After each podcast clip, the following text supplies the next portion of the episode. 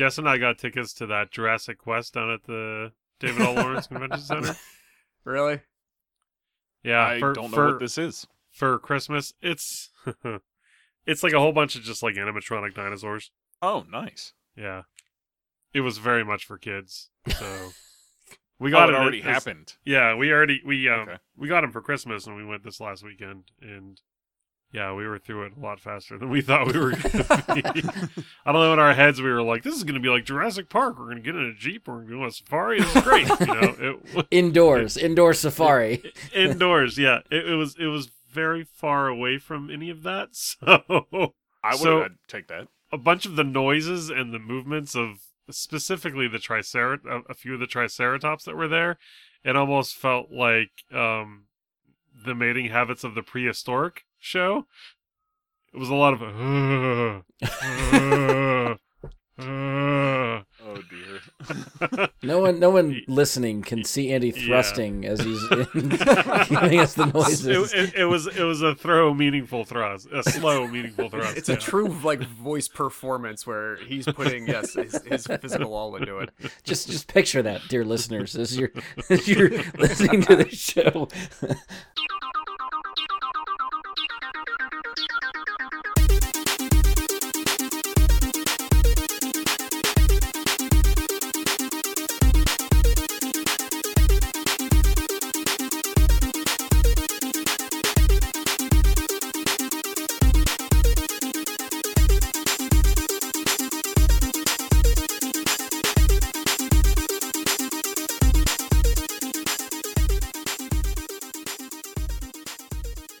And welcome to another episode of Bry Guy to Super Friends. I'm your host Brian Labick. Joining me for this episode is Andy Stoles, what's up podcast people Josh Zorch, Hello, good evening.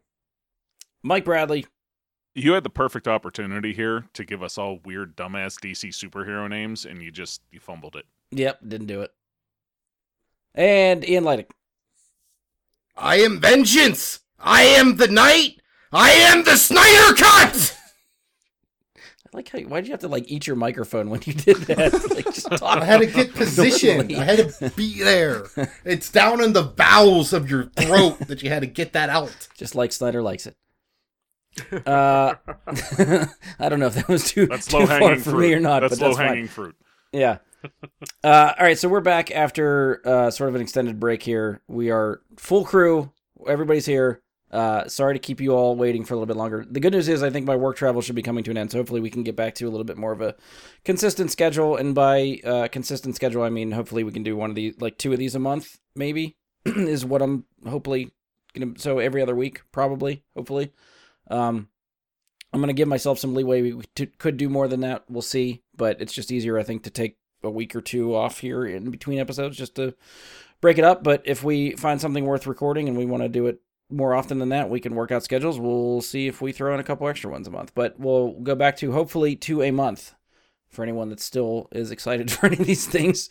Um, but we're here to cover the future of DC movies and series. So over the years, we've talked about how DC never really seemed like they had a plan. That it was hard to tell what movies are connected to each other, even if they even tried to make them connected. I don't know. We hard to justify any of that stuff anymore. And with Warner Brothers cost saving incentives that they had recently, it became more and more confusing what would be safe for DC moving forward. So, just a little bit of a background: we had Batgirl canceled in August. In October, it was announced we were getting Henry Cavill Superman back, and then two months later, it was reported Cavill will not be returning as Superman.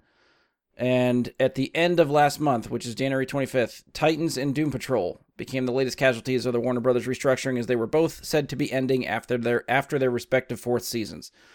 So DC continued to crumble. We have no idea what the hell's going on. We knew James Gunn and Peter Safran were taking over as the co-CEOs of DC Studios, I think is what it's called now. Um, and that they had some sort of plan. how original What's that? how original Yeah, it works. Whatever. Um, but they had some sort of a plan that they were going to unveil in January to talk about what was next for DC. So on the very last day of the month, January thirty first, Gunn and Safran unveiled their plan for DC. Uh, they announced ten projects between movies and series, but they also said they still had a few unannounced things that were, I don't know, still in the works that they just didn't weren't able to announce yet, so there still might be some other stuff added to this list. Um, they stressed that all of these projects will be interconnected. So this roadmap is made up with the idea that these will actually guide a shared universe of DC properties. Gunn had said that they want to try to use the same actors across all mediums, which seems to imply that if to see an actor play that character in a movie, the same actor will play that character in a series.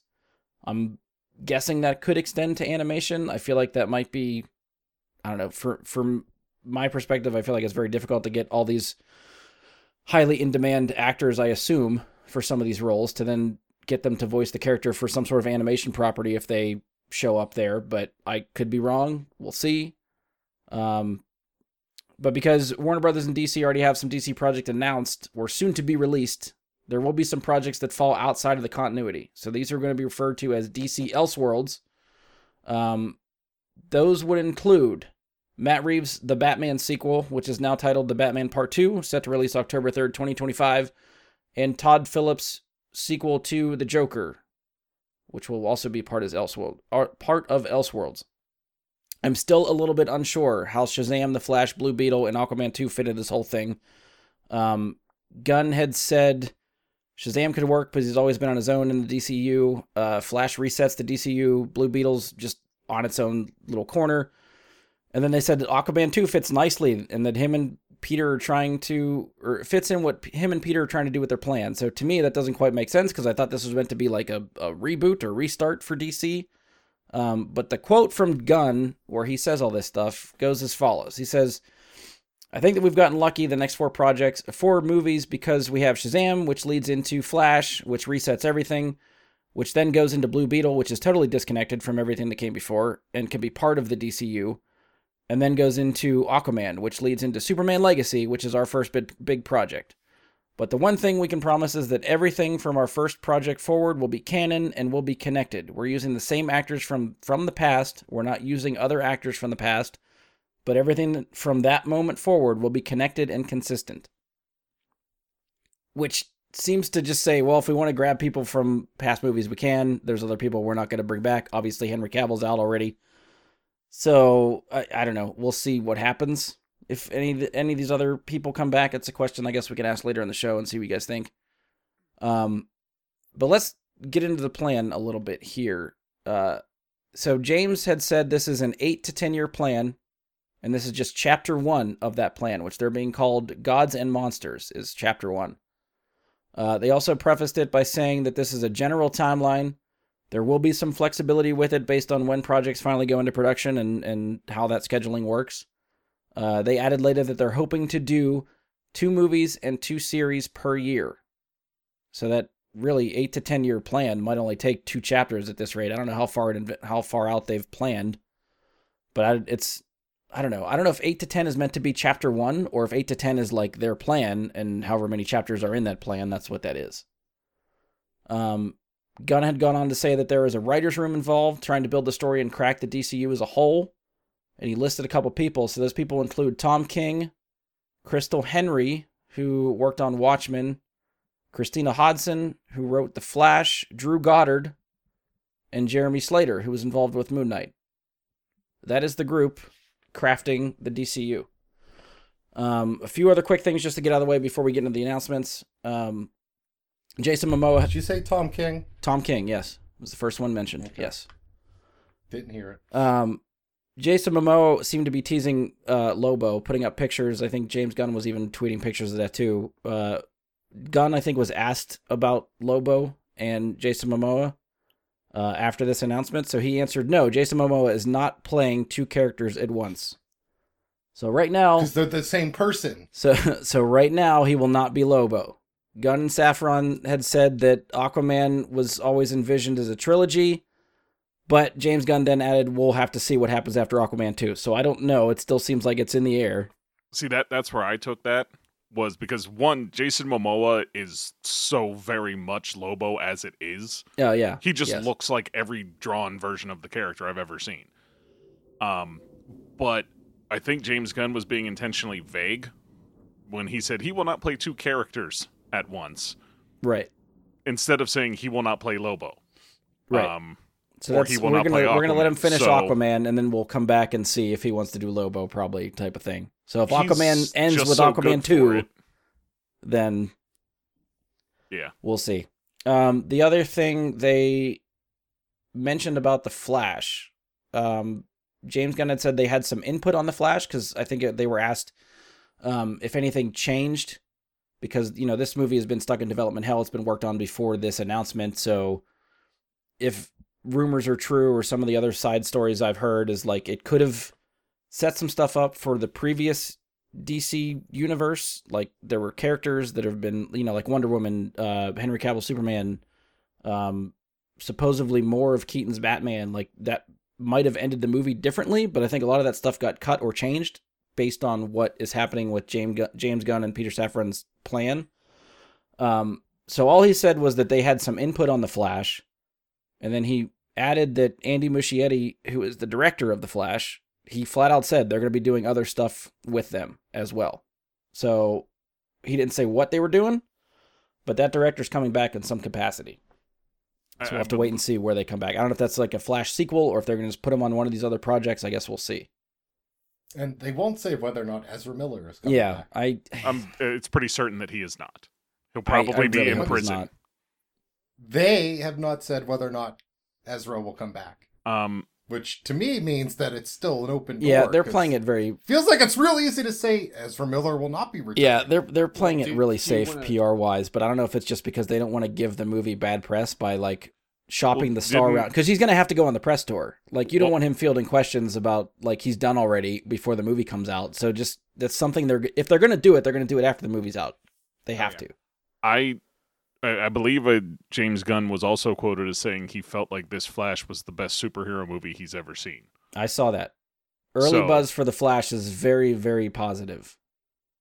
I, I I find that very interesting because I was expecting it to be a total train wreck, and my question is, is he just hyping the movie up? I don't because I've seen that from multiple people. Like Twitter has Do they all work at I, DC? I don't remember who. Uh, granted, I don't remember who the people were, but the the people that I've seen on my Twitter feed that apparently have seen a cut of the movie have all seemed to say the same thing. It is one of the greatest comic book movies ever made. That Okay. is the early buzz I'm hearing for this movie. So I don't know. Anybody that saw the the trailer around the Super Bowl, I thought was was really cool and got me really hyped. Even everything considering with Ezra Miller, which I'm not going to get into the trailer because I know I've I've told Josh to steer away from it if he's curious. Because I think the trailer, just I- yeah, I moments in the trailer, watched- would be much cooler in the theater. I haven't watched yet, but I t- two of the big characters, I, I like it's already gotten spoiled since Sunday, so I might end up watching it. I don't know. We'll see. Well, if you're gonna watch it, like save it for when you're in the theater and see it. Like, don't watch it online. Yeah, that's true. Um, all right, so let's go through the announcements. So we have 10 projects that are either movies or TV shows that we're going to go through. So I'll go through what was sort of announced in the DC press release for them. Um, and if I have a quote from Gunn, I'll, I'll grab that, which I have a few of them. Um, some of these I don't even know, so I don't know how much we'll, we'll talk about each one, but we'll, you know, say a little bit about each one as we go through, and then we'll wrap up with some questions and stuff like that at the end. So the first one they threw out there was called Creature Commandos, which is an animated HBO Max, Max series. The entire series is written by James Gunn. Uh, the characters on the team consist of Rick Flag Senior. Senior. Uh, Gunn also confirmed that character will show up in other content. Uh, Nina Mazursky, Dr. Phosphorus, Eric Frankenstein, the Bride of Frankenstein, who is the lead of the show, G.I. Robot, and Weasel. Um, Gunn went on to say, what we're doing with the DCU is we're having animation tied directly into live action. Television, movies, and games are all intertwined within the same universe. We're going to cast actors that are going to be able to play the characters in this as well as other things, some of which we've already cast. And that was a quote that was tagged with this announcement. So I don't know if that's just like he's setting the stage of all this stuff going forward, or if specifically this show will be having characters pop in and out of other things. But I knew nothing of Creature Commandos. This entire thing is new to me. So I don't know if anybody else knows anything about this. Nada. I got nothing uh, other than just Nope. hoping Sean Gunn gets to play Weasel again. I mean, I would assume. I think that was the only. So I saw like a clickbaity headline about like the first two actors in James Gunn's DC universe are announced, and one was we'll get to her later. She's the uh, next show. Yep. Viola, Viola Davis is continuing, um, and Sean Gunn, at, specifically as Weasel. Yeah. Oh, not a as So, sense. and- Calendar and- Man. Damn it. So right, right. so like at this point, only in voice acting because it's gonna, this this project's going to be animated. Um, Right. So if he shows up live action again, I mean to be fair, I don't even think like Weasel didn't have lines in Suicide Squad. Right? No, he just he no. made noises. Yeah. So yeah, he it was just noises. so I mean, Sean was just doing like mocap, and maybe he was doing noises that he got recorded for, but it's not like he. But I, I, I was, I'm assuming he will have to speak in this animated show if he's being credited as the character because he's there's nothing else for him to do. Right. Um, anybody have anything to add for this one? I don't even think they had. I'll have to go back to the article. I don't think they had like a summary or anything for this really either. I It just, it's. Go ahead, Josh. Oh, I was gonna say I, I only like I kind of feel like Guardians of the Galaxy with this in that it's a, a team ensemble that I know nothing about. Yeah. So if they're picking, and, and this would be like literally Guardians, like coming from that, like that would be right up Gunn's alley to be able to sell that very well and find a compelling way to get your foot in the door with that. So it could be interesting, no idea, but that's kind of the vibe that I was taken away from it. Especially with Gunn writing it. Like I think Yeah. that could definitely come back to a Guardians kind of kind of vibe. Uh, all right, we'll move on to the next one. Uh, the next one they announced was Waller, which is a live action HBO Max series. Um, just like Josh said, this brings back Viola Davis as Amanda Waller, one of the holdouts from whatever came before. Uh, Christal Henry and Jeremy Carver are involved in working out the story for this one. Christal Henry again was a writer on Watchmen. Jeremy Carver uh, is listed as created Doom Patrol, but I don't know if that me- means the comic or the show. Oh yeah, no, yeah, he's the showrunner, I think. Okay, If Um, that, oh man, does does anyone watch Doom Patrol? I have not. I watched the I- first season. I I didn't start when it was first on because I think that was like I think that and Titans technically started on like the DC specific separate Yeah. specialty Yeah. streaming thing before it got folded in. So I didn't start till I don't know maybe like a year ago, year and a half ago when it got on HBO Max. I freaking love Doom Patrol. It's I think it's really really good. I get hooked into uh, Jane's character, who's this like schizophrenic, uh, multiple personality disorder. Every one of the di- any every one of the personalities has a different ability, a different power. Okay. Um, and then Brendan Fraser's voice performance, uh, as his character, uh, Cliff is like he's my favorite. Like I freaking love all of that. So if uh if the guy behind the show as a showrunner is going to be involved in like like moving from that kind of tone into something, I got I have to imagine Waller is going to be pretty serious, right? Like there's nothing about her character uh, that really says like here's levity. It- I mean, It's- she has to be the I mean, isn't that all of the movies she's in? What's you all that? talked She- over each other. Like all of the movies she's in is is comedies. I mean, she's she's the straight character dealing with all the absurdity of everything else that's happening. So if that's the show, you could do something like that. Yeah, True, and it does say that it's going to be like pieced in as part of, or like put together as part of like the Peacemaker story. Like it says they're wedging this story in between Peacemaker season one and season two. Yeah. Yeah, I can see um, that. So that show was serious and funny, and you know, like it was a had its own thing. That- so I could see that- it just falling in there. I think I'm thinking of like because we just rewatched the Suicide Squad like two three weeks ago, and she doesn't have a lot of screen time in that, but like those really hyper intense moments, especially like right before her team knocks her out, it's freaking scary. Yeah. Oh, so she's good. I don't know. I don't. Oh, she is. I mean, there's a reason she just egotted, but Mhm. um, I don't know. I'll be curious to see if they are able to weave that mixture of tones in moments that really involve her, just because her character is very, very much the straight man, very much the intense one. But uh, it'll be yeah. I'm I'm looking forward to that one actually. So a lot of this stuff don't does not have release dates. Release dates. So this is again tentative schedule. I guess these two might come out before everything else, um, but still no release dates on when that stuff's coming. Uh, the next one we have, which again is what Gunn is calling the start of their universe, which is Superman Legacy. So this is a live action movie. It is being written right now by James Gunn. Um, they are apparently looking at Gunn to direct this, but nothing is official. So I don't know if he's got too much on his plate, if it's not going to happen, but I think it's something Gunn wants to do. It's something Peter Safran wants him to do. I don't know if it's if they're fighting with Warner Brothers to work out contracts or scheduling, or I don't know. But uh, as of right now, nothing is official there. Um, it does have a release date already, July 11th, 2025. So about what two and a half years. Um, and they said this is not an origin story for Superman. The little blurb they gave was that it focuses on Superman balancing his Kryptonian heritage with his human upbringing. And I think they're they're trying to cast a younger Superman from what it seemed like came out when Cavill was not coming back. Is that he's a little bit too old for the role. They want someone to grow into this role over the next, I guess, ten years. Um, so we're we're assuming they're getting a younger actor. But anything anything you guys got for Superman Legacy?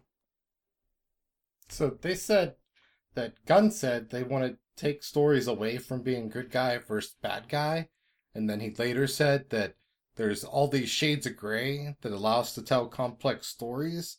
So is this is Superman not going to fight in this? Because that's what I'm hearing. is Superman's going to just like encourage people to run for office and like donate their time to libraries because he's just that good of an American? Like I, I don't. That's I- what that I got to me sets up. I thought more of like Killmonger in Black Panther. Uh, vil- villains or antagonists, opposing forces that toe the line of, yeah, you kind of get where they're coming from, and they're not just nefarious, like mustache twirling, conquer the world villains. Um, I think he, I, I, D, in my mind, like DC stuff, even the 90s and and anything they've done since then it's always been the simple here's your superhero versus your bad guy. And how's that villainous story playing out? Yeah and i think like marvel's found a way to that you know where he came from found a way to do that a little bit differently. I think that's what he's talking about. Like kind of can see leaning it yeah. the other way being a bit more ambiguous. A more sympathetic villain, so, somebody that's not the Joker. I mean, he says that in there. It's like not like Gorilla Grodd or the Joker. And Um, even I mean, not that and I I actually really did enjoy the big extended cut of Justice or uh yeah of Justice League, but like not like Dark Seed, Darkseid, No. right? Like Yeah, somebody in like- between there. It's just not like the universe conquering person every single time. Well, and and have a villain that has understandable motivations for being in their position, or So just we're just talking Lex Luthor. I mean, yeah, it it would be a way to go. Um, but I think he's gonna want to do something where like Luthor would work in some ways. I think if he He's- wants to go that route. Well, I, I meant along the lines of it, it would work in the ways that he wants to tell the story of Superman being helpful is more than a fighter. You And know, then I guess my other question is is so it's called Gods and Monsters, and in Justice League Gods and Monsters, Superman is the son of General Zod and raised by illegal immigrants. so is he going to beat up border patrol agents then? is that what it's about? I, I think it is. Yeah. Is that is that the gray border patrol the moral I gray? mean, I don't think Uh, Superman is going to be the definitely. gray character. Like Superman has to be the beacon of light and good and hope. Like Well, I that's think- Superman. he he was quoted about that too, wasn't he? Wanting to bring back some like OG Superman vibes to the character, like just pure goodness. Yeah. Um, so that being the case, I I, I don't know wh- which route they're gonna go. I just I'll be interested to see how James Gunn manages to handle Superman, especially Yeah. if he's going the wholesome Superman route. the boring version. Well, I guess like the Superman that's always morally superior. Like that's not fun. No, yeah, I don't like want to watch a story about this guy who's. I don't want to watch a story about Jesus with actual superpowers. Well, I think the idea is like his forward-facing, world-facing persona is that, and then he's a more complex character behind the scenes that nobody else sees. I mean, that was the idea of the comic books. It was that Clark Kent had real emotions and feelings and things, but Superman didn't show any of it as Well, they're not the same person. That's why. Oh, that's right. They're two different people. Yeah. We we Wait, hold seen on. the same Superman stuff, right? Like I'm, Not anymore, right? I, I, it's an audio podcast. Nobody saw me take off my glasses, but now they know. I don't even know you have glasses. That's true. uh, Andy, anything for Superman? I just kind of hope it's not like um, a week in the life of Clark Kent. I just I feel like that would be sort of uh, anti what um, Man of Steel was, you know, with all like the action and the the big decisions that and, and fights that he had to do. You know, it would be the other side of that. Right. Saw. I would, I however, mean, I- take I a still expect, of like, that. Big action and and uh, you know the action sequences and stuff to come for a Superman movie. I feel like you can't do a Superman movie without having some some big set pieces and stuff. But I don't know. I guess we'll see. Maybe he stops a train derailment. I'd watch that. That's fine. Well, I mean, I was thinking like, you know, the Brandon Routh Superman, um, kind of vibe to it, maybe, where Or shot for shot remake of Superman 64. Book it. just flying through rings all day long. Hell yeah, dude, just like Sonic. That movie made like a billion dollars, right? Yes, Sonic made a lot of money, not Sonic. like, Gotta go fast! Uh, all right, next one. Uh, next one they announced was uh, Lanterns, which is a live-action HBO Max series. Uh, it did not have any creative people listed for it, so we don't know who's writing, directing, any of that stuff. Uh, they said the story features Hal Jordan and John Stewart in what they described as a true, true detective type story about an, uh, an ancient horror on Earth, and these guys are basically the super cops on Precinct Earth. And this movie, this series is meant to lead into the overall story they're telling between all the different properties. So whatever mystery they are solving seems to be maybe the big bad or whatever is going to overarching go through maybe their their DCU or I don't know if it's just chapter 1 or like their whole 10 year plan or whatever, but I guess we'll see. It's it's going to have some big implications it seems like. So my issue with this is, as Safran said, the story is going to weave back and forth between the films and the television shows. Like when talking about this. And he uses Peacemaker as a good example of how that works.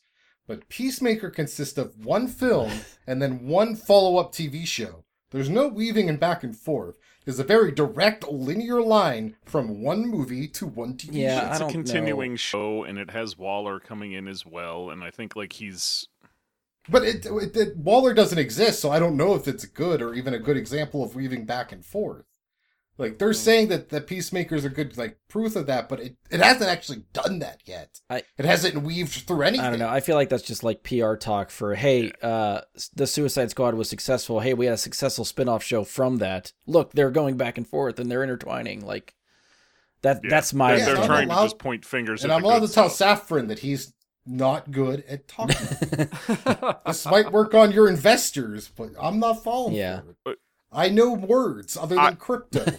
with this show specifically, my only major concern is that it's being done as a show, and Green Lanterns, that's a expensive show to make as Yeah. a show, as opposed to a movie. So, is it going to be done as well as it should be with Yeah, the but I mean, budget of a show? Like, I'm Homelander, Rings of Power, Thrones. I mean, it's not like shows are cheap anymore. Amazon. I mean, two of those shows that you mentioned have Amazon behind them. I don't know. I What's I You guess mentioned I'd Game like to of think Thrones, if, which I feel like, yeah, if Is the same company. but by the HBO by the- Max Discovery. by the time that show had reached the point that it needed the massive amounts of CGI, it was the most just popular show on the earth. Season. No, but I'm saying like it was There's- already the most popular show on the earth. You're not talking about a new startup show with, you know, I mean, the backing of DC Entertainment I, Production. Which yeah, has it's, such a it's great more that I think I, I think it's more that this if if Warner Brothers is allowing this slate to be made, that they're gonna back it. Like I think they they the whole reason they were canning like Batgirl and stuff is it was like it wasn't big enough for them. They didn't want to do it as as this made to, for HBO Max movie. They wanted it bigger and and I don't know. It seemed like they they want stuff that's expensive that's going to bring in a lot of eyes. So if they're going to do like granted I don't know why it's an HBO Max series with that logic, but I feel like that means that anything that they invest in now is going to be bigger production, bigger budget. They're going to put the money and backing into it to make it that feel that big and stuff like that to try to get people to come see it. They think that's what people are going to what's going to drive people to the audience to the thing. Um so Okay. I don't know. I I would think it's going to have a bigger budget than maybe we think. But for just- HBO Max series, I don't know what that number is. Yeah, and- I just don't trust Warner Brothers with DC at this point. Like I just I don't trust them not to fumble it. Well, I No. think it, I'm hoping if they were cutting costs with previous stuff, that it's meant to make room and free up the budget for whatever this stuff costs. I guess is my I logic. hope so. I hope you're right. But- I, I like I hope they give this show the budget that it should get. Yeah, I it just concerns me that it's a show and not a movie. That's all. Just Yeah. because Or you just added in that Ryan Reynolds footage. I mean, he's a hot actor, you know. just re- remake get him whole to make a cameo Just edit around it. or sign him as Hal Jordan again and just ignore the previous one. They, you know, they've uh tried to get I think a Lantern show off the ground for a while. Like that. I know Greg Yeah, who has all the said that a DC TV stuff. He was he was rumored to be bringing something like this to HBO Max when. Well, I think he was supposed to do it with DC Universe when that was a thing, like when all those other DC properties were going, and then it just kept getting delayed and pushed and delayed and pushed, and it never happened. And now it seems like it's finally part of the part of the slate. So I, I actually wouldn't mind to see if Berlanti involved with this, just to give him something else to do, because a lot of his other shows are shutting down and like they're they're wrapping up, and I I think he's done a lot of good for DC properties on TV, and I think he deserves to have something a little bit bigger budget to play with in this universe. Because when when did Arrow start? 2012, 13. It was, yeah, maybe something think, like I think that. Flash started in 14. I want to say, and yeah, because Flash so was like Arrow a was two years after. ahead. Yeah, so yeah, he, he did quite a lot for them over tw- almost 12 years. yeah, it was like five or six different shows I think that spun out of Berlanti Productions for DC properties. And then if you, yeah, and then if you look at, I think he's listed as an executive producer or something on even stuff like Titans and Doom Patrol. Yeah, yeah, yeah.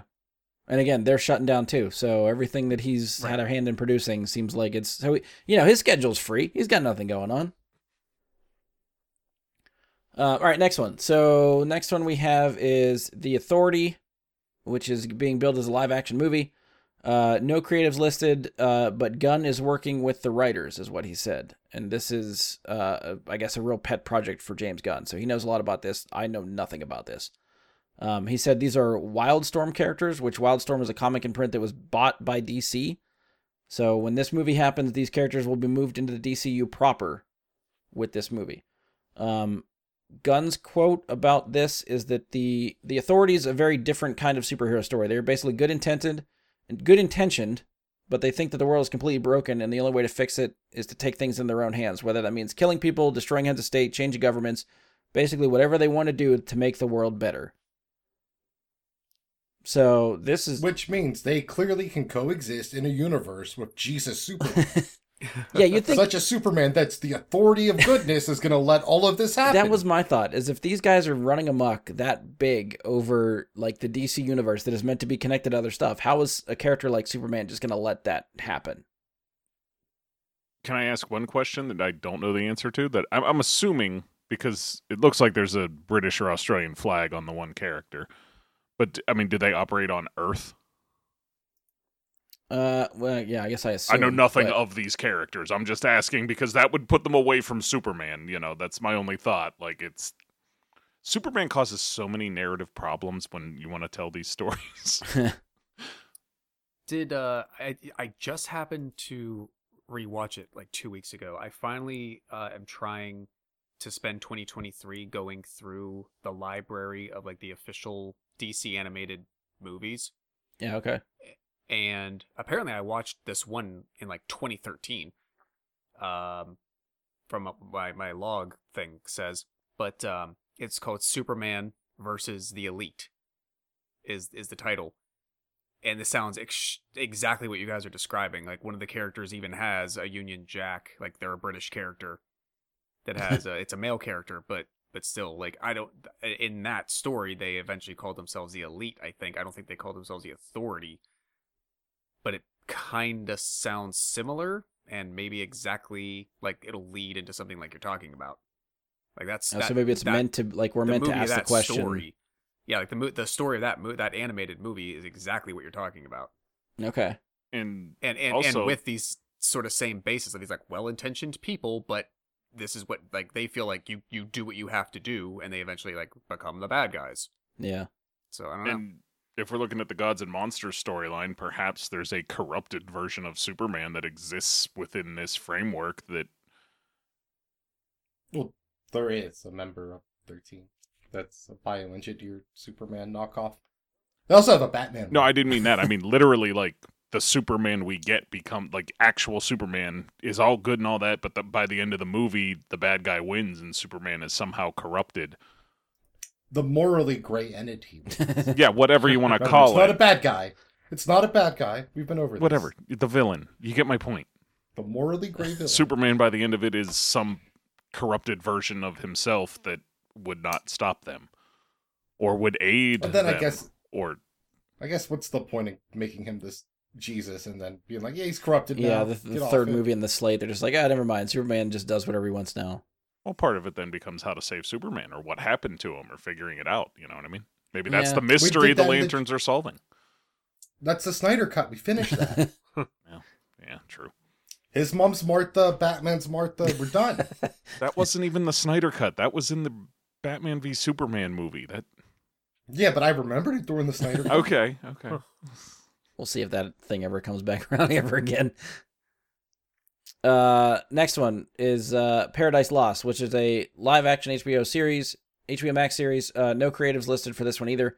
Uh, being described as a Game of Thrones type story about Paradise Island, also known, known as Themyscira, which is the home of the Amazons and where Wonder Woman is from. So this is a story about how this society of, society of women came to be.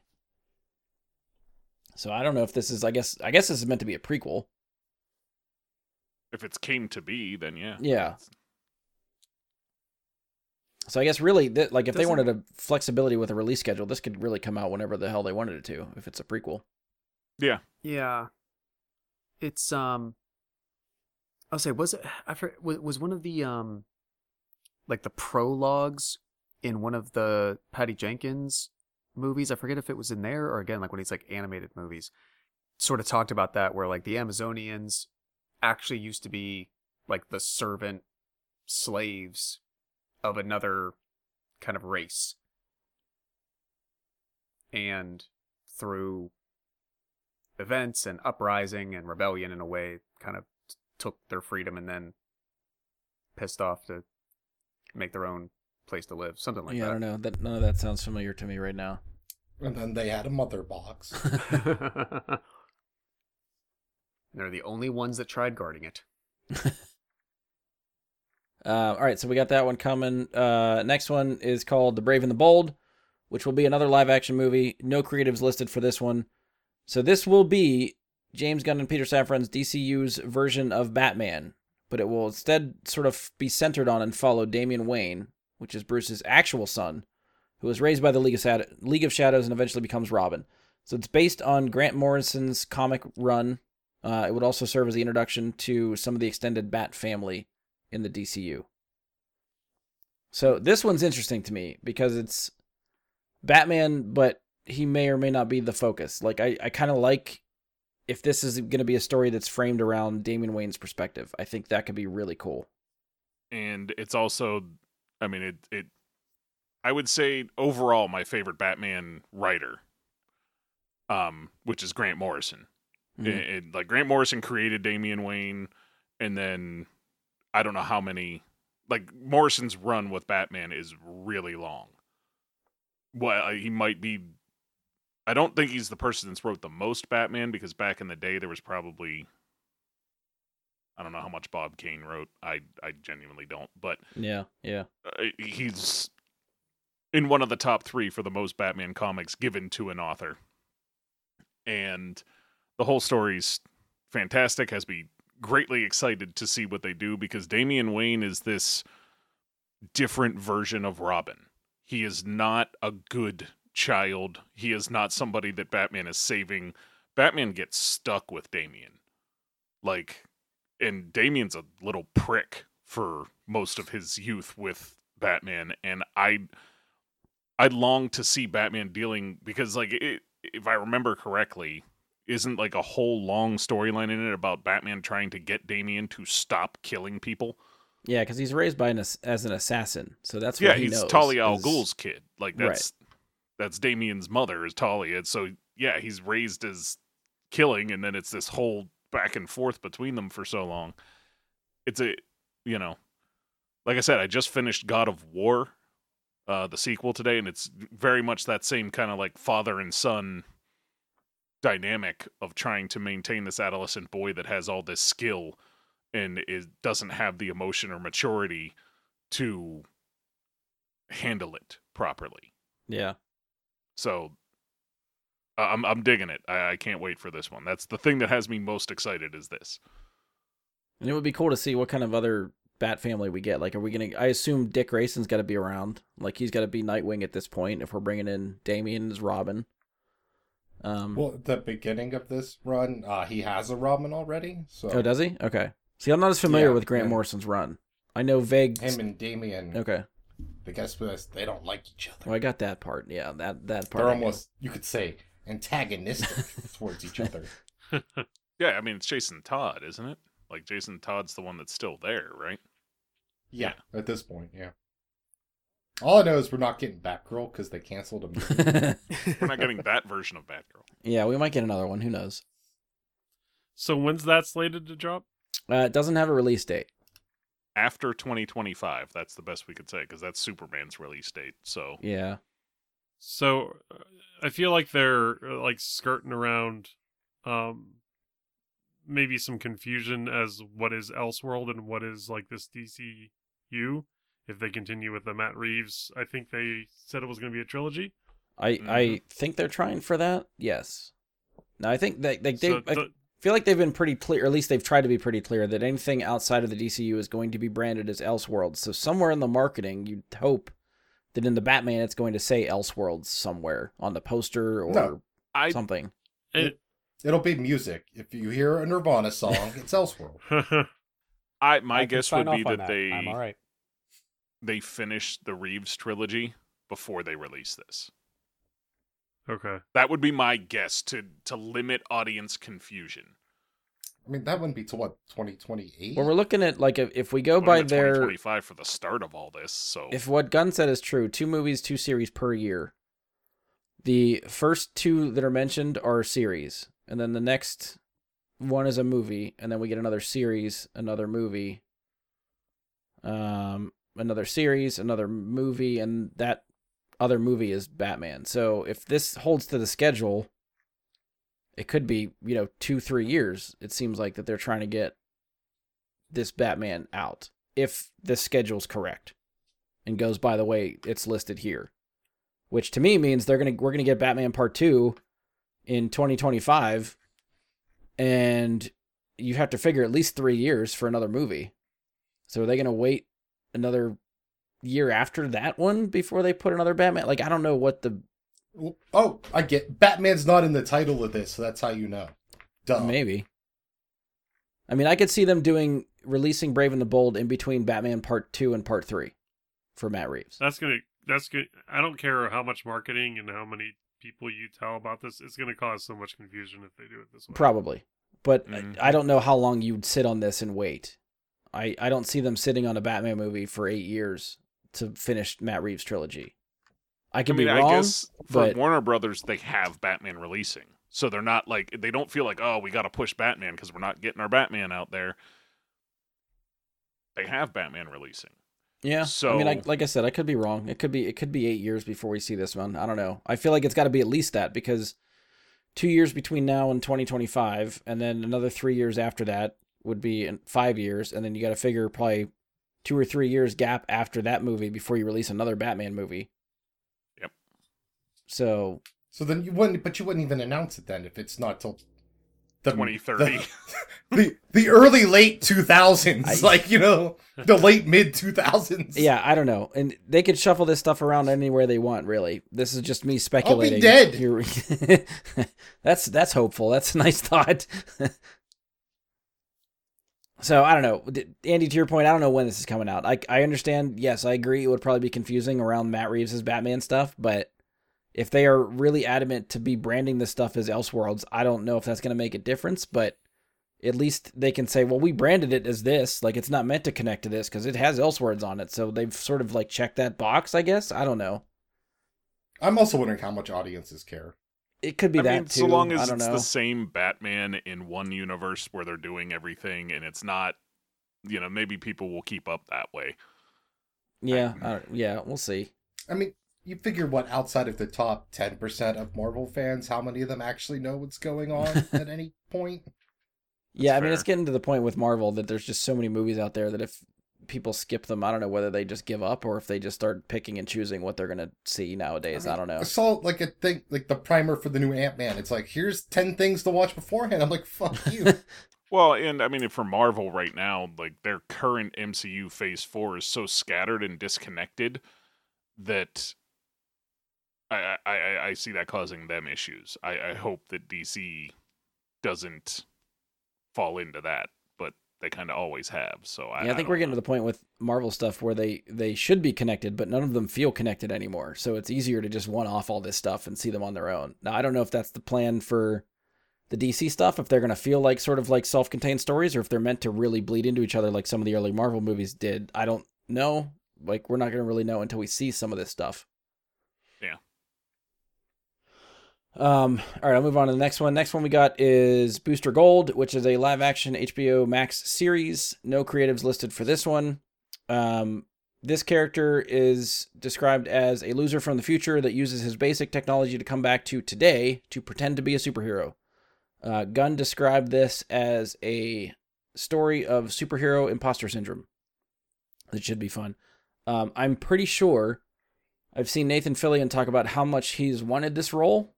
Now, I have a feeling he's probably too old for it, but someone on the internet told me that Glen Powell should play this role, and now I can't unsee it, and I really want that to happen. I want Michael Cera. What what's a Glen Powell? Uh, he was in Maverick as the the cocky pilot. Oh, yeah, yeah, yeah. Uh, I could see it if he kind of like intentionally leaned into the douching it up. I could see it. Yeah, yeah. I think I think he'd fit that role pretty good. I like your suggestion of Michael Cera though. It just feels like for a second ever comic book movie.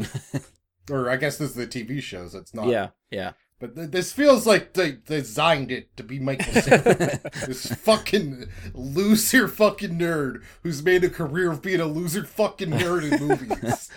and they, they're making a superhero movie about literally who he is ca- typecasted as.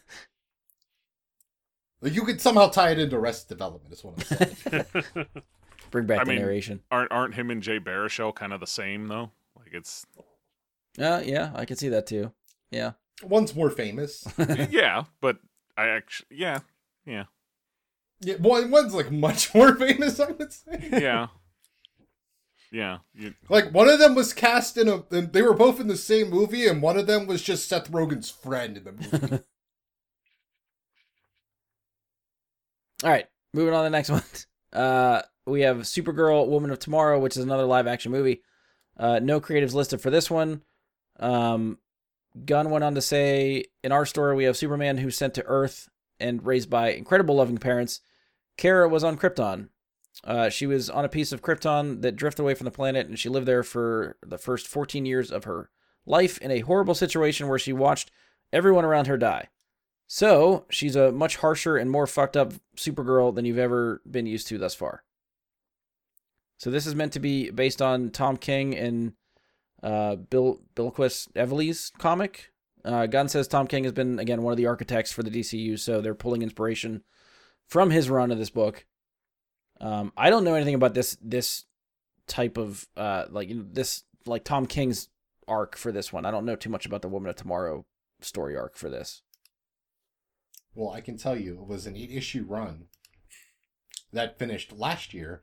And when you hear the words harsher and more fucked up, all you're thinking is Snyderverse. Snyderverse. So all I'm thinking is Zack Snyder is back, baby. he is gonna direct this. Calling it now. Book it. Oh god, they would get so much shit for like killing. I his- dude, no. The like fifth movie in your new universe, you bring in the heavy hitter, the Oscar nominated Zack Snyder. No, because you know what the what the Snyderverse people are going to think is that Zack Snyder's taking over the They're bringing back the Snyderverse. That's what they're yeah, doing. they're going to think they're he's bringing it back. taking over the it's whole all, thing It's again. all canon. No, we're not. Yes, we've, we're yes. not doing this again. And then they're gonna do Game of Thrones, but it's him and James Gunn fucking and fighting each other on Back of Dragons. I'm so fucking ready. All right, we've Um, got DC or Ian's pitch for the DCU. What do you guys think? I mean, wasn't it Gunn's brother that directed Brightburn? oh, maybe I don't remember who the Ah, director was. Maybe. Uh, it might have been a writer. Yeah, one of them. Brian and Mark Gunn were the writers, and it was directed. eh, They were not directed; they wrote it. His brothers wrote Brightburn. Okay, So, being that they're allowed to go full rated R, uh, Supergirl that is fucked up, I could see full Brightburn vibes going on there. Just turning people into clouds of what used to be human and is now just a, I don't know, bloody mist because she flew through them at whatever speed she can fly at. I, I don't know how to quantify the so speed, you're but you're expecting the Supergirl movie to be rated R? Is that where you're going at here? I mean, given the one picture that they provided of Supergirl is her covered in blood. I mean, this is DC themselves provided this picture to relate to this. She's laying That's there the as cover. blood is flowing down the street. I'm saying, but this is the picture they chose to relate to it. I mean, I would say, yeah, I I I would think that's a good possibility. If they're trying to pre- present a fucked up Supergirl, I mean, I still think you could be like that's like emotionally damaged, not like she's gonna. Well, I guess maybe she could fuck people up, but I, mean, yeah, still think about there's a- Superman that doesn't hold back. Yeah, I don't know. I, I still think there's ways to do that in PG thirteen, and I don't know if they're gonna really take the swing at rated R movies. Like I think the the last movie we'll talk about, I could see being rated R, but I think that's the only one on this list that I would say is gonna be rated R. No, they don't mention it, but there's a dog in this, and I want to know if the dog's going to be in the movie. There's a dog in the comic. Yeah, Is it Krypto? Krypto? it's one of the main. Is it- It's one of the main characters, and I don't know if it's Krypto. Okay. I think it's. I think it is though. But Okay. I just need to know if they're going to put a talking dog in their fucking movie universe Well, because I'm out. If it's talk, Even if we bring back Zack, I'm out. if it's talking, it's not Krypto. This is the new bold DC universe. Oh well, I mean, in DC League of Super Pets, it was The Rock voicing Krypto, wasn't it? Yeah, So Did that movie bomb too, like Black Adam? I don't know. I didn't watch it yet. Um, that would be the thing to check and see if DC superhero super pets made more money than Black Adam. only I had Google.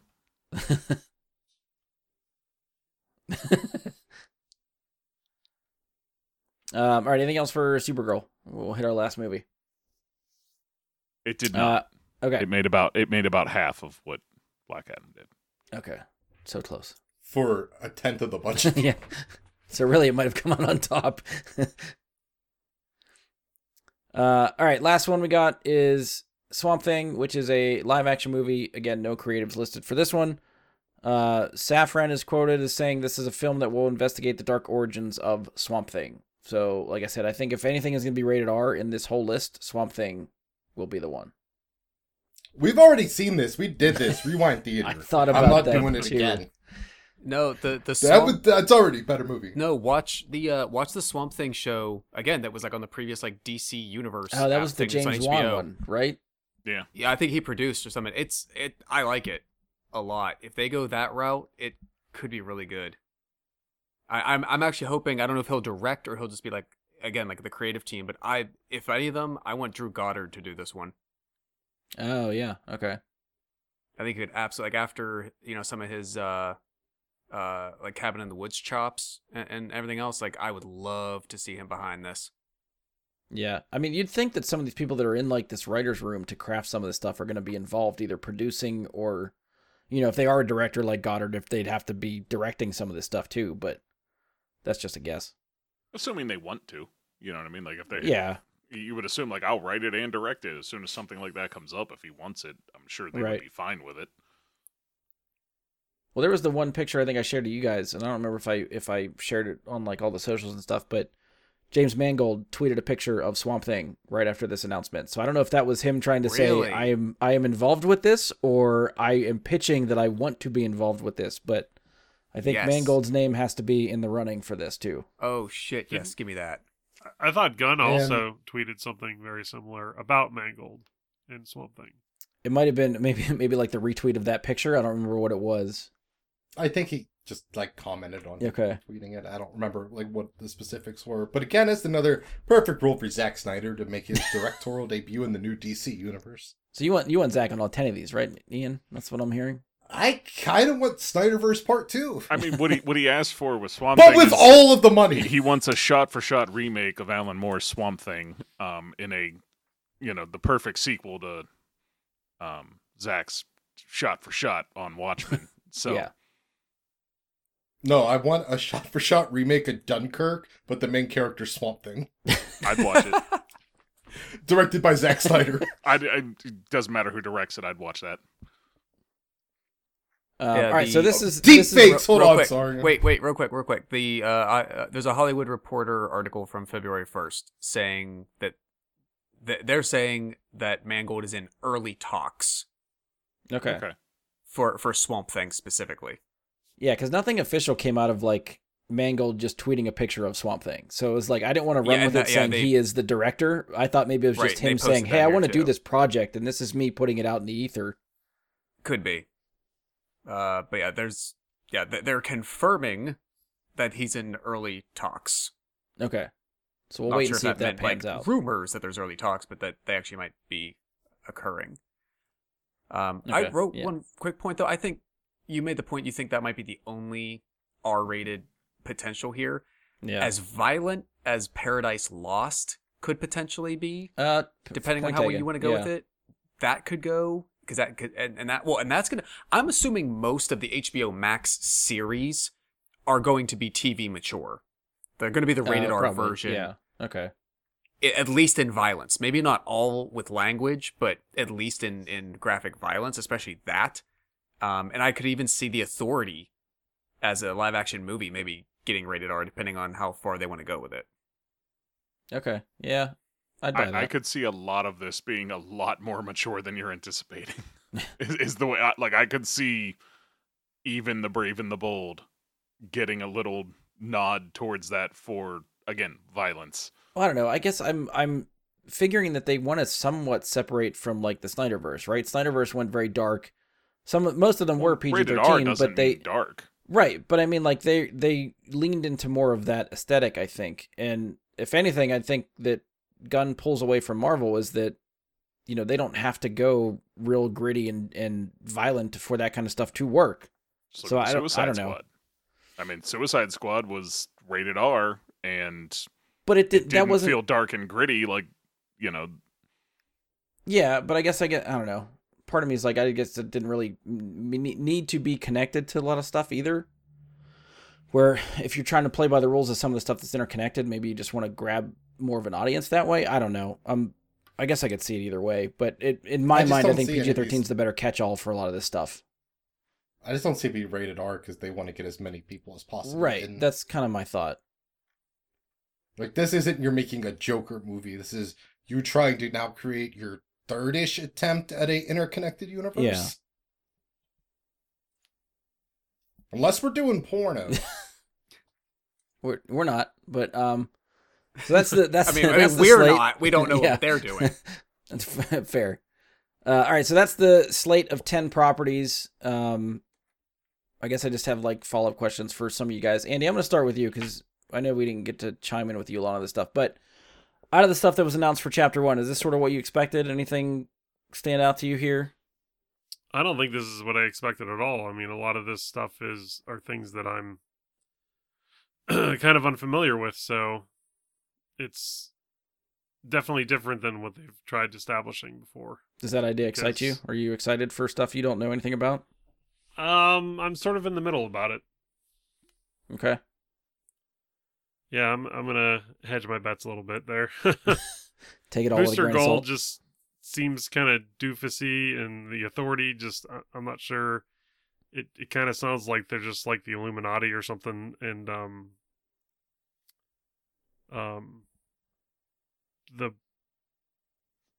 the the Waller stuff. I, I'm not.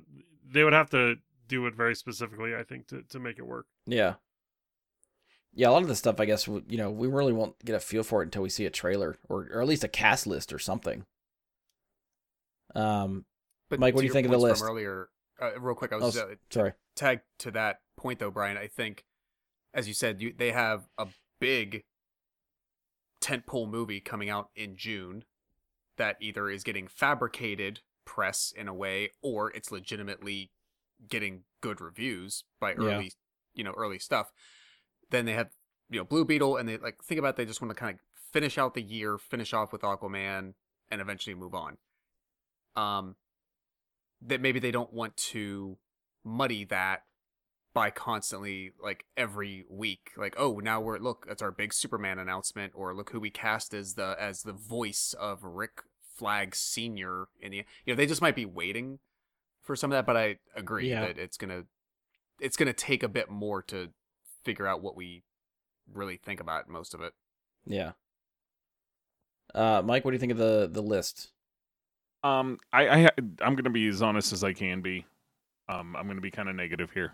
Um, I have no confidence in this whatsoever, even though James Gunn is involved, and that is because I feel like Warner Brothers is also too involved with their hands in the cookie jar on this, because they're starting everything off on an already confusing um, slate instead of cutting into a brand new clean slate and making a singular, you know, easy to follow universe that's going to make sense no matter how you watch it, giving it a little resting time while they really ruminate about it.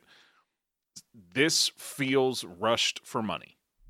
In my honest opinion, it feels like they're putting this together to get stuff pumped back out as fast as they can because that's what Warner Brothers wants to do is get as much out as they can and I feel like Gunn is going to do the best he can with it. But when it comes down to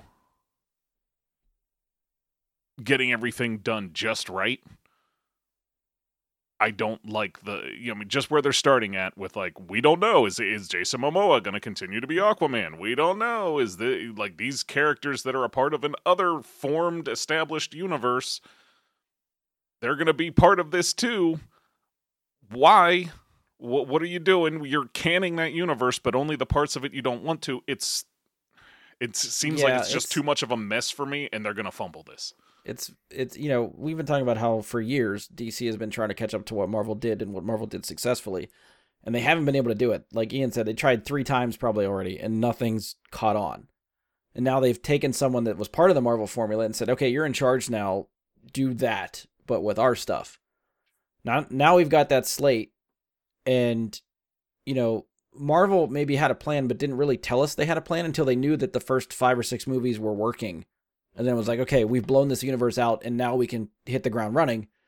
These guys are just coming out with 10 things and saying, this is what's going to happen. So, what happens if they get halfway through this list and the stuff's not performing the way it should? Is Warner Brothers going to see this list to the end, or are they going to cut ties and say, okay, we're done. This didn't work. Uh, we're going to try again? And like, I, I don't know. Like, it's, it's, it's always the risk that Marvel runs too whenever they announce like 20 projects for the next five years. And then all this stuff shifts around, stuff gets canceled, release dates change. And it's like, well, why did you tease us with this and then not be able to deliver and give us what we wanted? And it's sort of the same thing here. If you lay this out and this doesn't happen, now it look makes you look 10 times worse than you did if you just hadn't said anything and just released it one at a time. But I, I don't know. And I feel like Marvel started their universe with the heavy hitters. Oh yeah, And for sure. Iron Man. Yeah. A, a lot of these, a lot of these, like Animal Authority or or whatever the hell that thing's called. Animal The Authority. the Authority was Yeah. one. Yeah. No, he's talking None about of these are named Animal. he's talking about the Commandos, the first one you Creature talked about, Commando. the anime. Animal Commandos. Creature, creature Commandos. Well, whatever the Yeah. they are. Um, it- see, I, I don't even. I, I already don't care about. Andy's already Um, written them off. like that and, and Waller and and like I realize they're doing like Superman, so that's that's a heavy hitter. But everything else just is seems like it's very like cuspy kind of stuff to me. yeah. And, and like I don't, I don't know if they're trying to build this like great connected universe. You know, I feel like you need you need um something that's gonna really like sink and pull people in. And I, I don't know. I don't know. Maybe like to to Mike's point about like budgets and, and numbers and stuff thrown around. Maybe they have to like you can't come out and just say we're doing Batman, Wonder Woman, Superman because that's all the expensive stuff. So you have to spread it around, and maybe they're allowing these lesser known properties to be made because they're maybe getting a less a smaller budget. It's going to be cheaper to start with these guys than to really go in all in on the the big three and build from But they there. did announce a Batman, a Superman, and Wonder Woman's home planet. Yeah, Green I Lantern. guess. Yeah. Like they announced like half of the Justice League and care they're about. keeping Aquaman supposedly, so Yeah, then I don't know. Maybe my argument's not there, but I don't know. I don't know where I was going with that. You you dashed my my argument.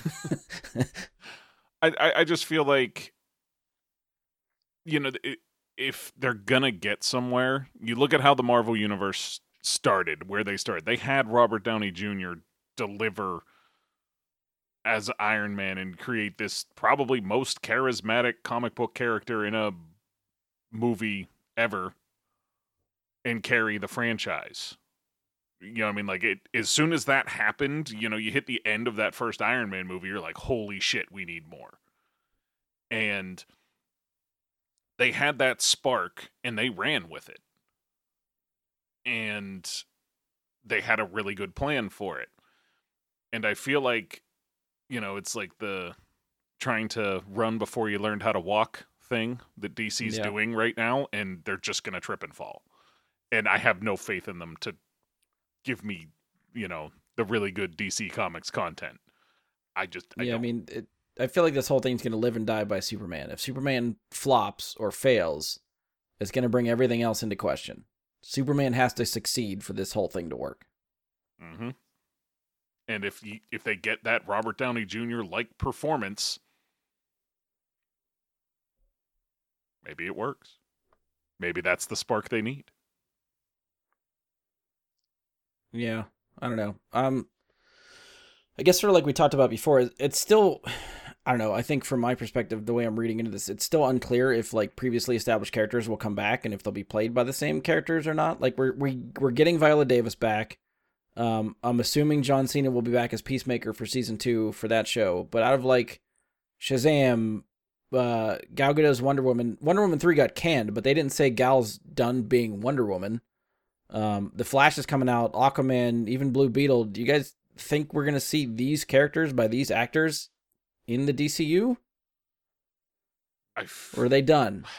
I feel like after we see the Flash movie and what it does and just how much it provides them a reset, maybe it'll make more sense because as is, I can't possibly see Jason Momoa's Aquaman interacting with a different Superman and not addressing it. Right. I mean, I think we could get away with like Zach Levi's Shazam and uh Yeah. probably Blue Beetle because Blue Beetle's I think going to be largely on its own too. I think those two would carry over fine. I mean, if they stick with Ezra Miller's Flash, if if if he keeps the role somehow after all this, like I could see him being there because the Flash can just go in and out of universes at will, so it doesn't matter. You just say, "Oh, he's in a different world this time," so you know who cares. Or maybe they got lucky and in this Flash movie they introduce uh what's the guy's name that does it on TV? Um, Grant Gustin. Yeah, may- maybe they kept it under wraps and he's in this movie and they introduce him and they can just lose my shit. turn it and be like, okay, he's the Flash in this u- universe now. Right as the show is finishing off too, their last season, it's like, here you go, you've earned it. Here's your TV, here's your, movie role as the Flash. I would, I would love it. Um, I don't know, Ian. Do you think we'll we'll see any of these guys again or no? They're done.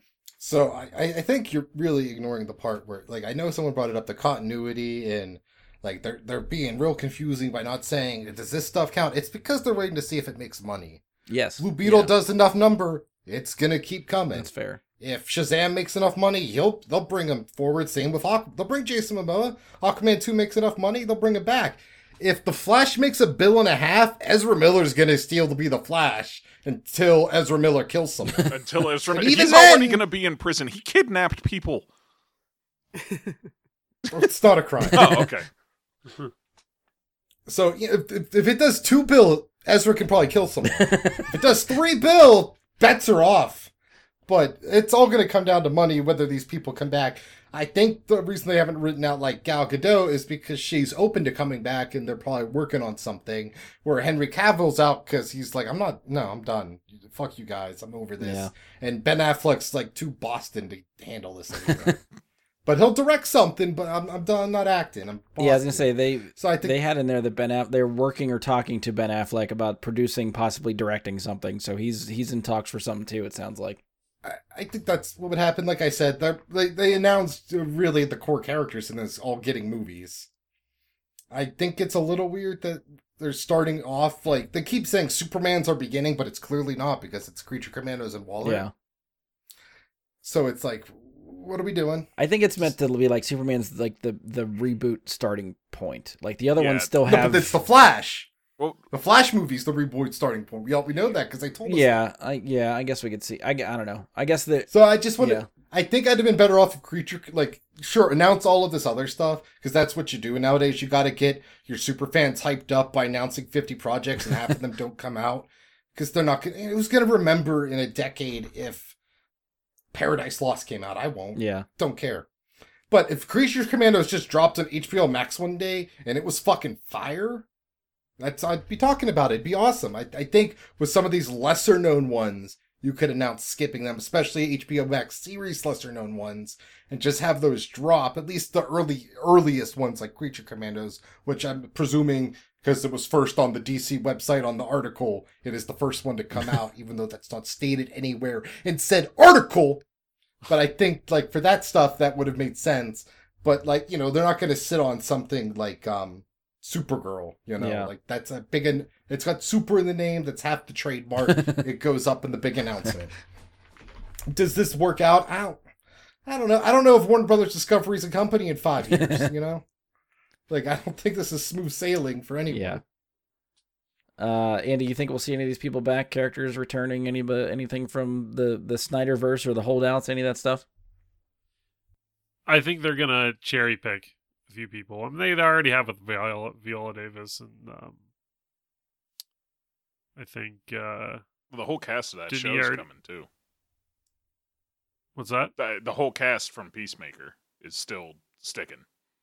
Yeah, so I I think they're gonna cherry pick the ones that they want to keep or think they can do the job or have have the staying power to continue going. You think if it fits the story, or like Ian's point, if it just makes money, that'll be the deciding factor. Oh, it's it's all about money.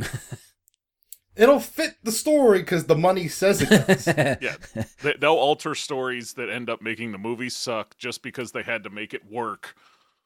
That's my fear. That's my fear is that it's just like it, it, you ha- no, Mr. James Gunn, we are Warner Brothers. That made money, so you have to shoehorn it in there into your narrative that you wanted to tell. Now you tell our narrative. I don't want that.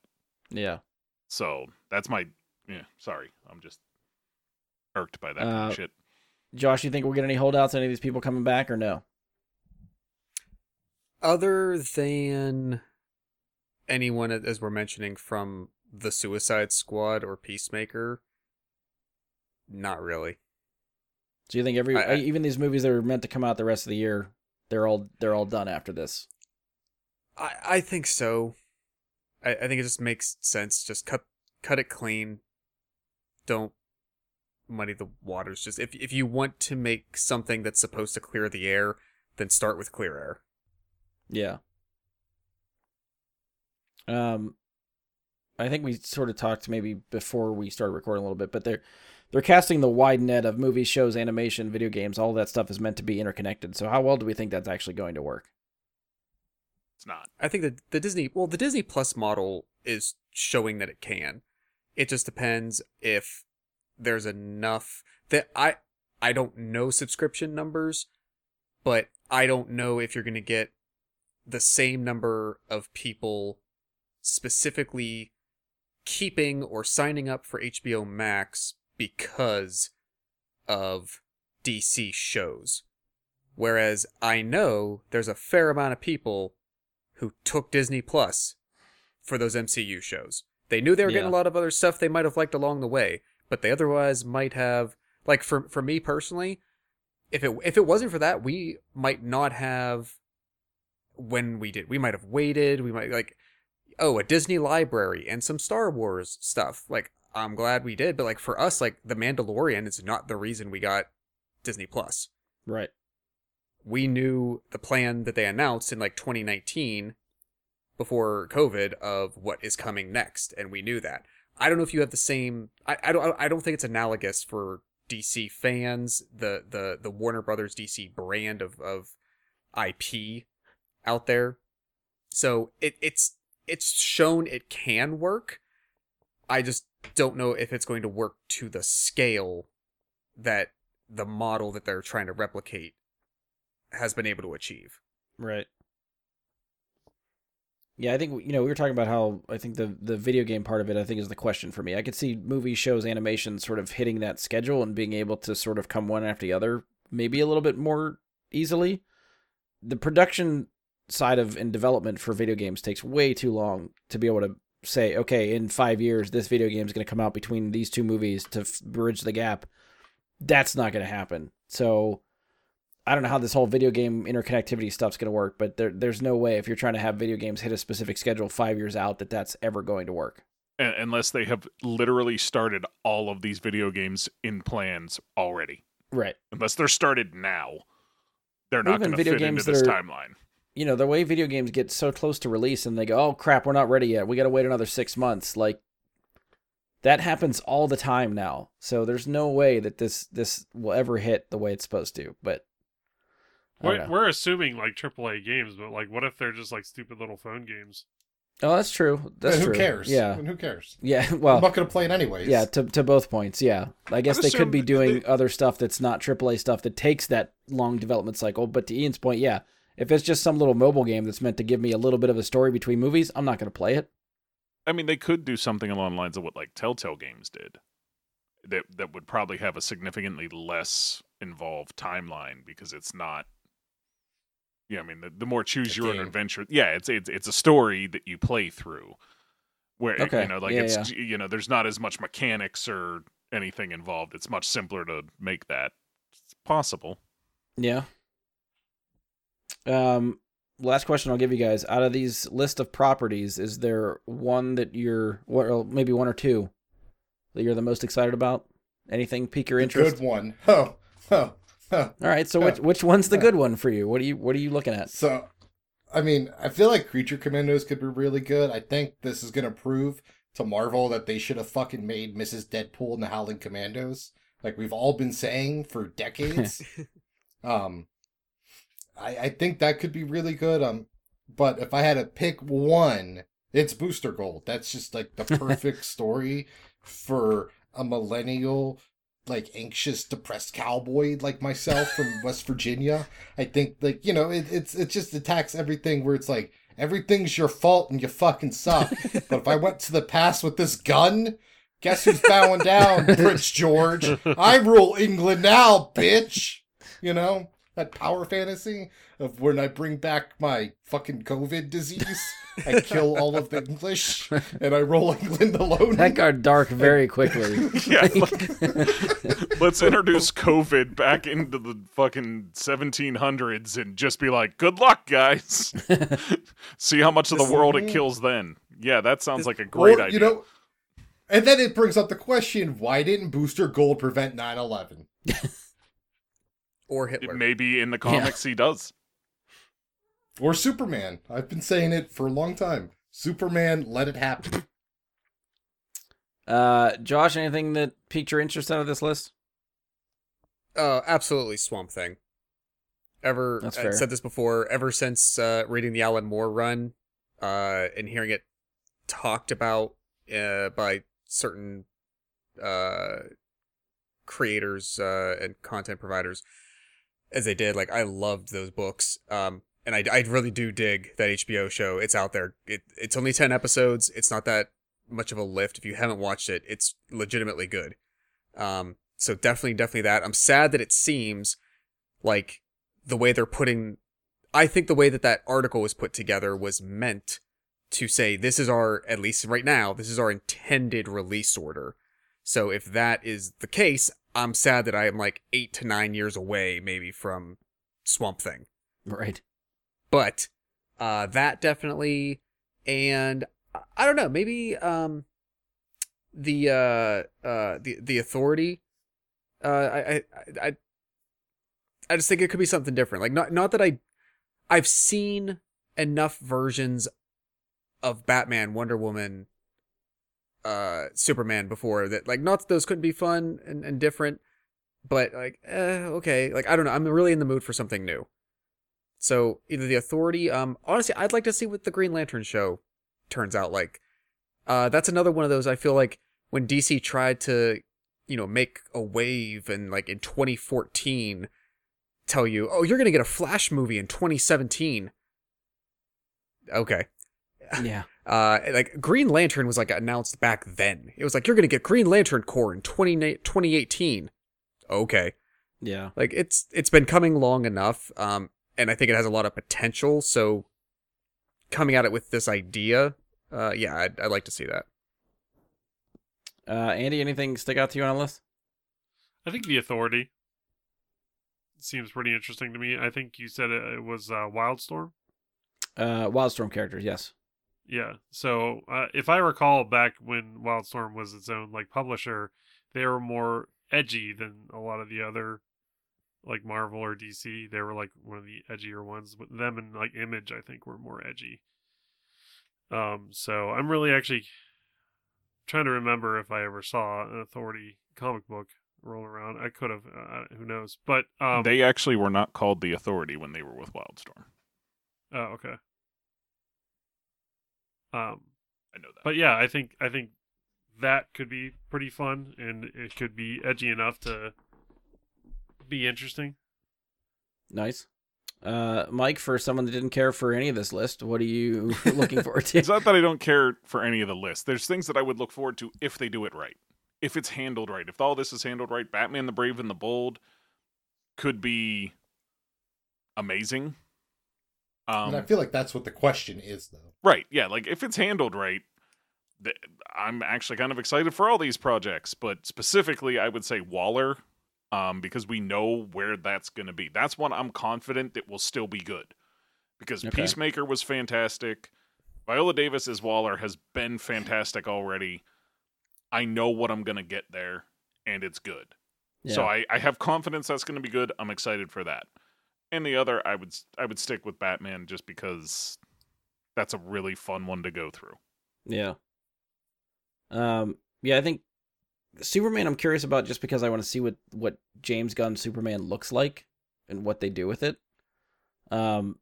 Brave and the Bold for Batman, I think, is another obvious choice for me. I really think that would be cool, and just want to see what they do with Damian Wayne and Robin and all that cool stuff. Uh, but I think the the most exciting one for me is I'm really looking forward to Lanterns. I think, like Josh was saying, we've we've heard about this, whether it's a movie or a series, for years, and just I it's generated my interest since then to see what this does. HBO Max series, I guess we'll see. Like Mike said, with the budget, what they what they let these creatives, whoever's in charge of this, do, what they get away with, how much money they want to put into it. But, um, yeah, I'm I'm I want to see who they cast for Hal Jordan and John Stewart and see where they go. I would like to put money on Greg Berlanti being involved, but I don't know that. That's just sort of a pipe dream for me. I think just because he's been associated with this before, and I've I've liked what he's done in the past with DC TV stuff. Uh, so yeah, hopefully that pans out, and we'll see. But I think that's the one I'm most looking forward to. Lanterns. Do they cast a minority as Superman? I don't know because there there was talk about like uh, a Black Superman movie being made, and I don't know if that's still working or if that's cut off now too, or if that's going to be another Elseworlds thing. But I feel like if they're going to do Matt Reeves Batman and then still have the Black Superman story that they're trying to craft, that's gonna that might be way too much. Like with another And Superman and another Joker. Batman out there. I don't know. Yeah, I I don't know. But I don't think anyone thinks that Joker is related to anything. Probably, no, but I'm saying like yeah. the Reeves Batman has its own Joker as well. Oh, that's right. Yeah. So there's already going to be two Jokers. So are they even going to even like they can't even touch that in the next Batman? Like it, they can't even like they can't go anywhere near Joker and have three Jokers at once. Like Yeah. Yeah, and Batman just doesn't have, you know, a rogues gallery. well, no, I'm just saying it. If there's already two, like they would they go and do a third Joker? I'm not putting it past them. I'm saying like they can't. Like you just can't do that. You start with Scarecrow, then you get the Joker, then you get Bane. It's established. That's true. That's true. um, Even the Titans dealt with Scarecrow. At- I mean, come on. as I put in our Discord there, um, and if Andy remembers it, and for the listeners, if you're looking for information on the Authority, they were previously known as Stormwatch. Um, that was what it was before the Authority. That is like the prequel made by Wildstorm Comics version of that group. So if you want to Cool. look that up, you can. Yeah, it was funny too because I think after this article came out, like James Gunn or or DC or somebody put out like the list of books, like, hey, these are what the properties are based on, and then like every single one of them hit like top selling comic book for a couple weeks as everybody started grabbing all the all the books to read them. I sold 400 issues. Wait, you you say you did? You sold four hundred? No, they, No. they, they. That's what. Like, that's all it takes You know, to, to be a, a top, a to top Yeah, number one. yeah. Yeah. I mean, honestly, it's under like 40,000. I know that. Yeah, like uh, hard copies of comics are not really flying off the shelves anymore because the collectible part's just not there because they print so many. Yeah. So it lost a lot of that, and now you have digital comics that don't take up all the damn space in your house. So And I think they're cooler to read as, as digital. Like you can actually take it one panel at a time, which I can think is zoom really in, cool. check out the art even closer if you want Yeah. to, and yeah. But then you'll get that nice two page spread, you know, Yeah. I, where they show you the two spaceships fighting. there's, there's a very specific image I'm thinking of that I think can only be achieved in a, the two panels. you need it. And it was such a great four issue comic book series, one of the greatest of all time. And it's burned in my head, and it's these spaceships. One it's a skull. It's the whole thing. Should have been an Adult Swim show, but I digress. Uh, all right, well, that's where we're going to leave the DC talk for today. I'm sure we'll come back with any type of updates or if they start casting and some of this stuff, we get some more details. We'll see what goes on. Even, I don't know, we'll see if we haven't really done trailer reactions and stuff anymore, but if the trailers start dropping and they're worth talking about, maybe it's something else we can come back to at some point. But that's at this point years away, probably. So we'll see what happens between now and then. Um, but I guess that's it for us. So if you've uh, enjoyed the show, please support us, leave a five star rating and review. Uh, give us a share on social media. Be sure to follow or subscribe to the show. We are on Spotify, iTunes, Google, Anchor, Stitcher, Amazon. Hopefully, anywhere you're listening to podcasts, you can find us. Uh, search us out on Facebook. Search for Bry Guy and the Super Friends or go to facebook.com slash Bry Guy Super Friends. Uh, you can send us questions, comments, topic suggestions, any of that stuff there. Try to email me, bryguysuperfriends at gmail.com. Uh, it's there, probably still working. I haven't checked it. Uh, hit us up on Twitter at BGSuperFriends. That I will see. Uh, feel free to follow me on Twitch at Jedi Bry Guy, Jedi with an I, Bry with a Y. Uh, whenever we do another live recording of the show, we will do it there. If you want to randomly see me play video games here and there, I also do that there on occasion. Uh, and that's it. On behalf of Andy, Josh, Andy, Andy, Andy, Josh, Andy, Andy, Josh, Ian, Mike, and myself, thank you for listening, and we'll talk to you next time.